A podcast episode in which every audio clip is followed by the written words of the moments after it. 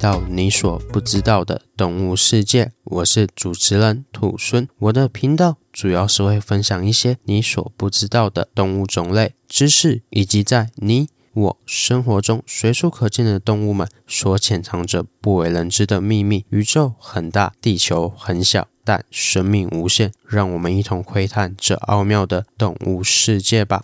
第三十四集：闪闪发光的猫。各位听众朋友，大家好，我是兔孙。节目开始前，先回复一下赞助留言的部分。本次赞助留言的听众是先前投稿过兔子的刘星辰小朋友。他说：“谢谢兔孙哥哥跟我们讲兔子的事情，虽然跟我想的都不一样，但我还是很爱兔兔的。”好的，谢谢星辰小朋友的回馈。虽然兔孙在兔子那集时可能没有把兔子讲得很可爱，甚至还有点写实，但是兔熊分享的这些内容，应该都是一般小朋友不会知道的知识哦，所以兔孙希望兔子这集可以给你带来更多对于兔子不同面向的了解哦。好了，那我们回归主题，本次是由小猫所投稿的主题，谢谢你的投稿。不过，由于小猫是连续投稿了两个主题，而且这两个主题的名称太容易让人搞混了，所以兔狲在节目播出前稍微做了些临时动议，决定将这两个主题合并在一起。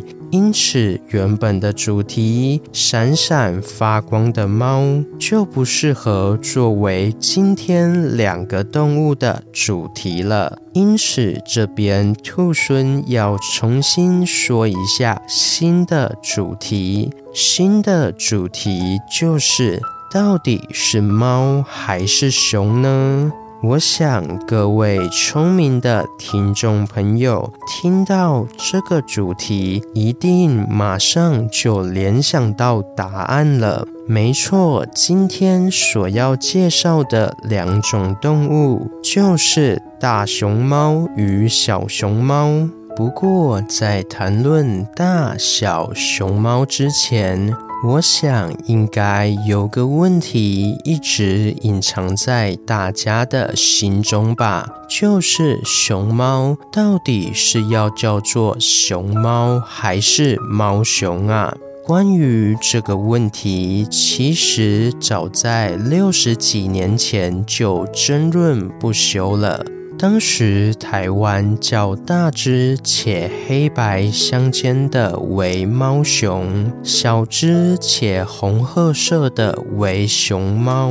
然而，在中国、香港、澳门、马来西亚和新加坡等地，则是反过来，较大只的为熊猫，小只的为猫熊。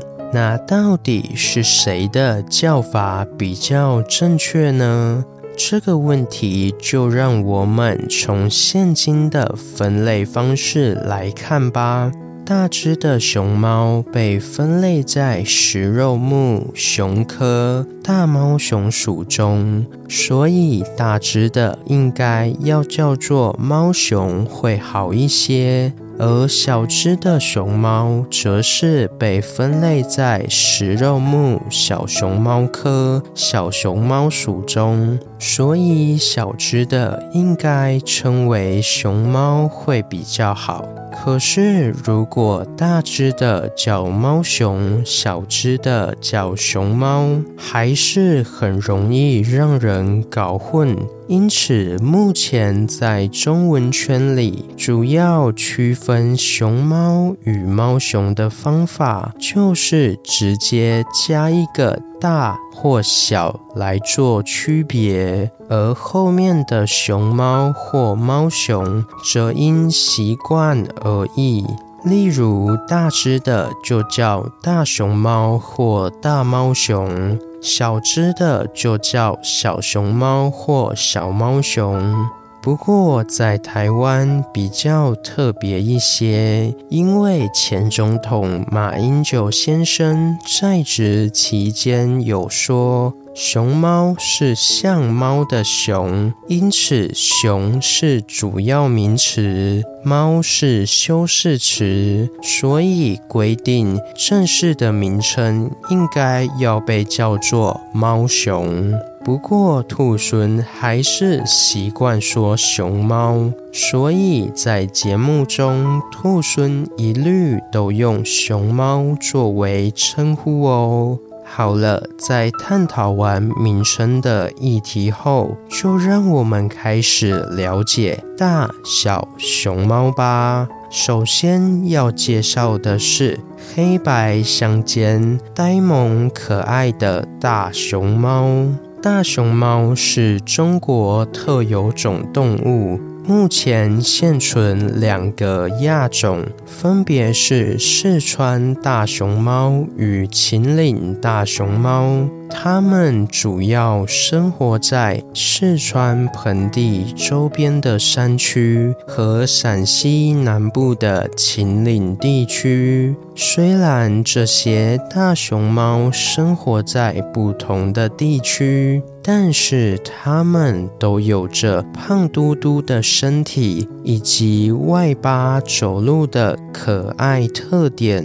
而这两点其实也与大熊猫的食性息息相关哦。众所皆知，大熊猫是吃竹子的。不过，竹子的热量是非常的低，再加上熊猫的消化系统其实是属于肉食动物的消化系统，所以吃进体内的竹子只能依靠肠胃道内的细菌分解。但是分解的速度有限，所以大熊猫常常在竹子还没消化完全时，就会将其排出体外。因此，大熊猫就必须不停地吃，才能获得足够多的热量。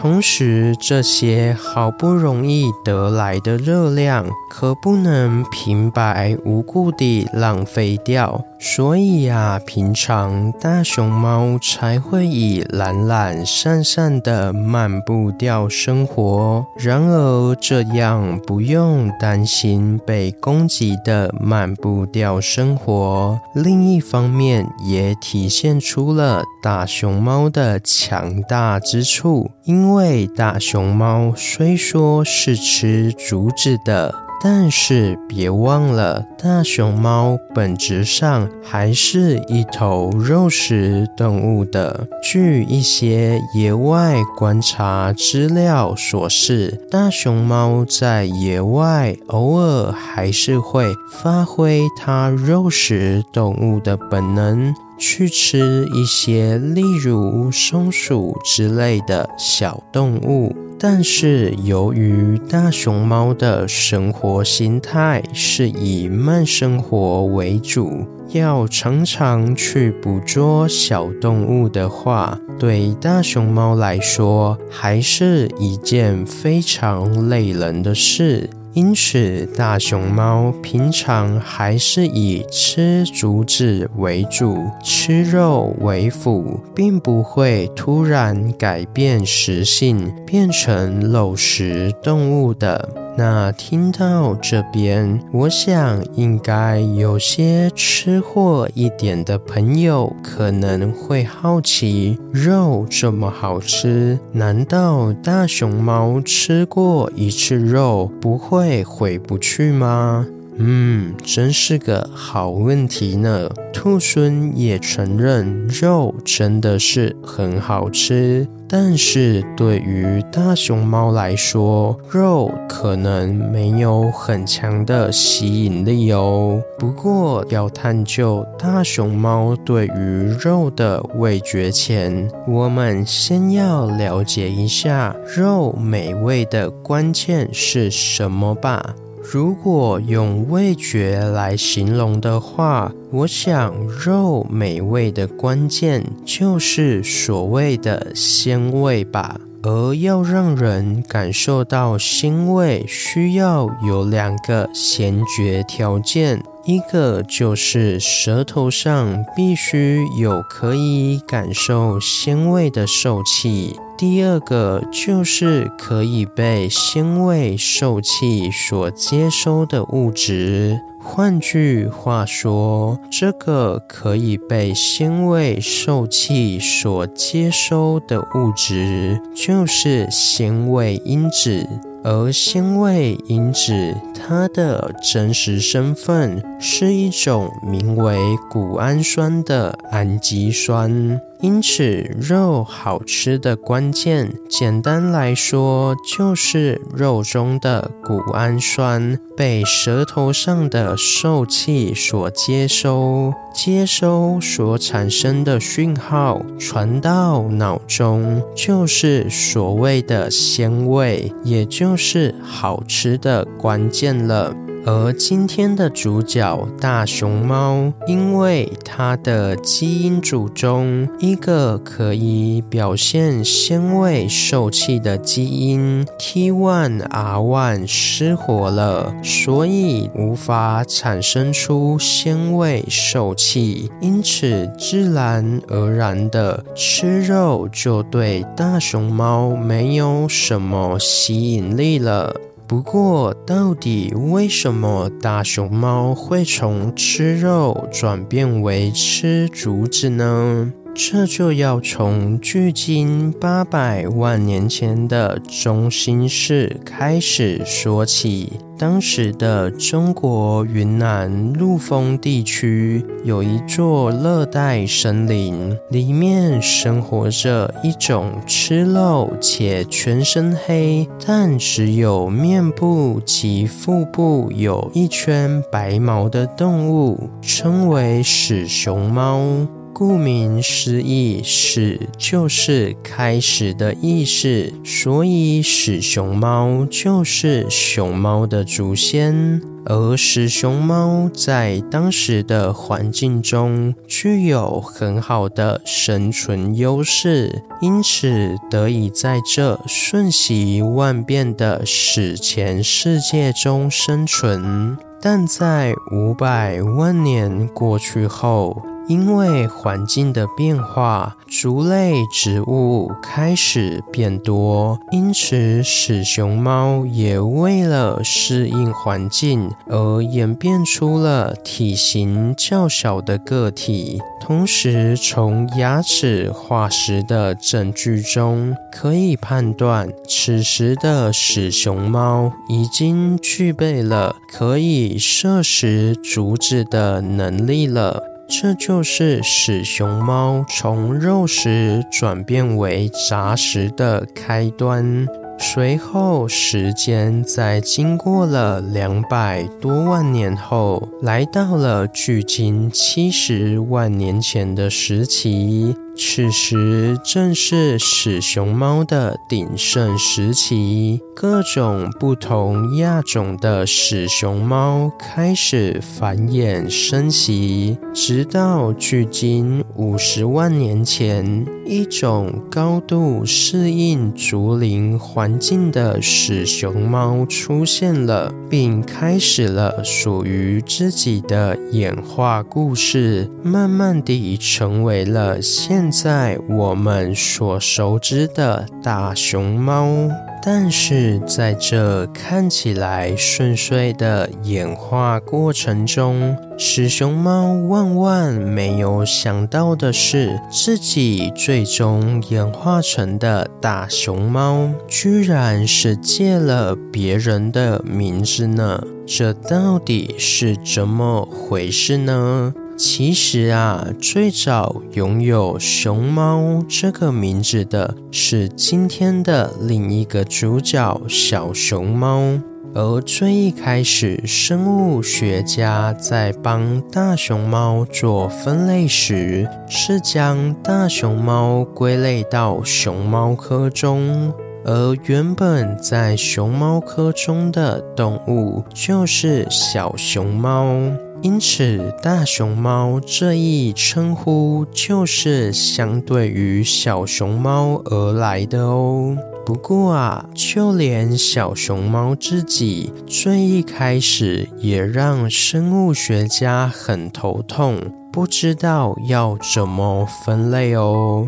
在讲小熊猫的分类故事前，让我们先简单的认识一下小熊猫吧。小熊猫又称九节狼红熊猫，是一种体型比猫稍微大一些，主色调为红褐色，脸颊圆润，带有白色斑纹，四肢粗短，尾巴蓬松，且有十二条红暗相间环状纹路的可爱小动物。其可爱程度甚至被 CNN 票选成为二零一三年可爱动物排行榜中的第十三名哦。而如此可爱的小熊猫，栖息于中国西南地区的树林间，平常以竹笋为食。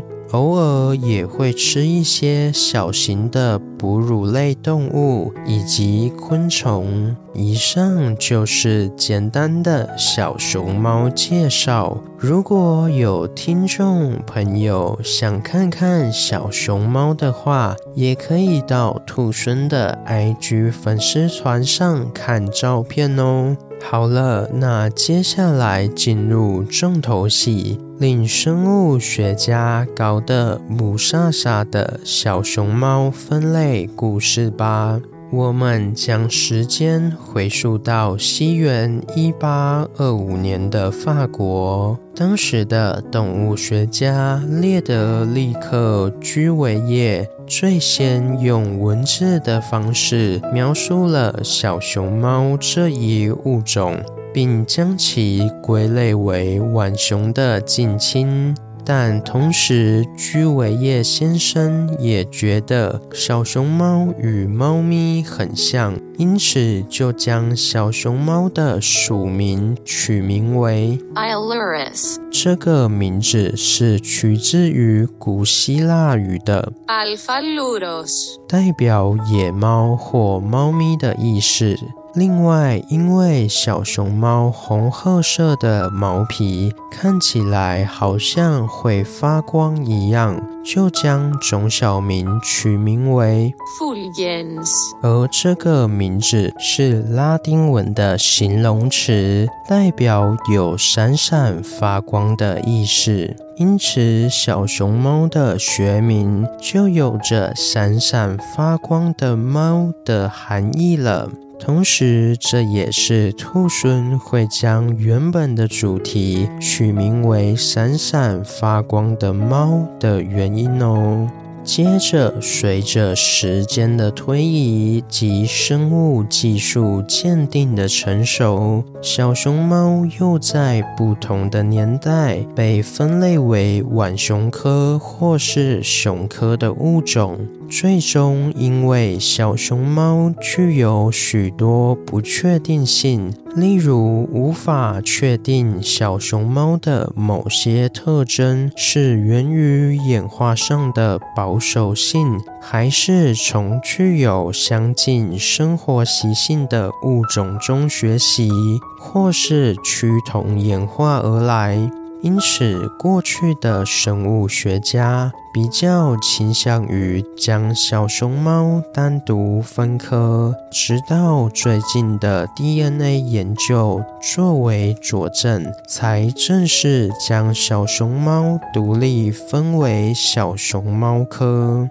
说到这边，兔孙就觉得，不管是大熊猫还是小熊猫，总感觉都给生物学家带来分类上的许多难题呢。好了，今天的故事就分享到这边喽。对大小熊猫有什么其他的想法？欢迎到底下留言。如果喜欢我的节目，也欢迎追踪订阅及分享给身边对动物自然有兴趣的朋友吧。最后还有一点非常重要，就是想要鼓励兔孙的话。可以到 Apple Podcast 上给兔孙五星评价，或是到节目资讯栏点开赞助页面，给予兔孙小额的回馈。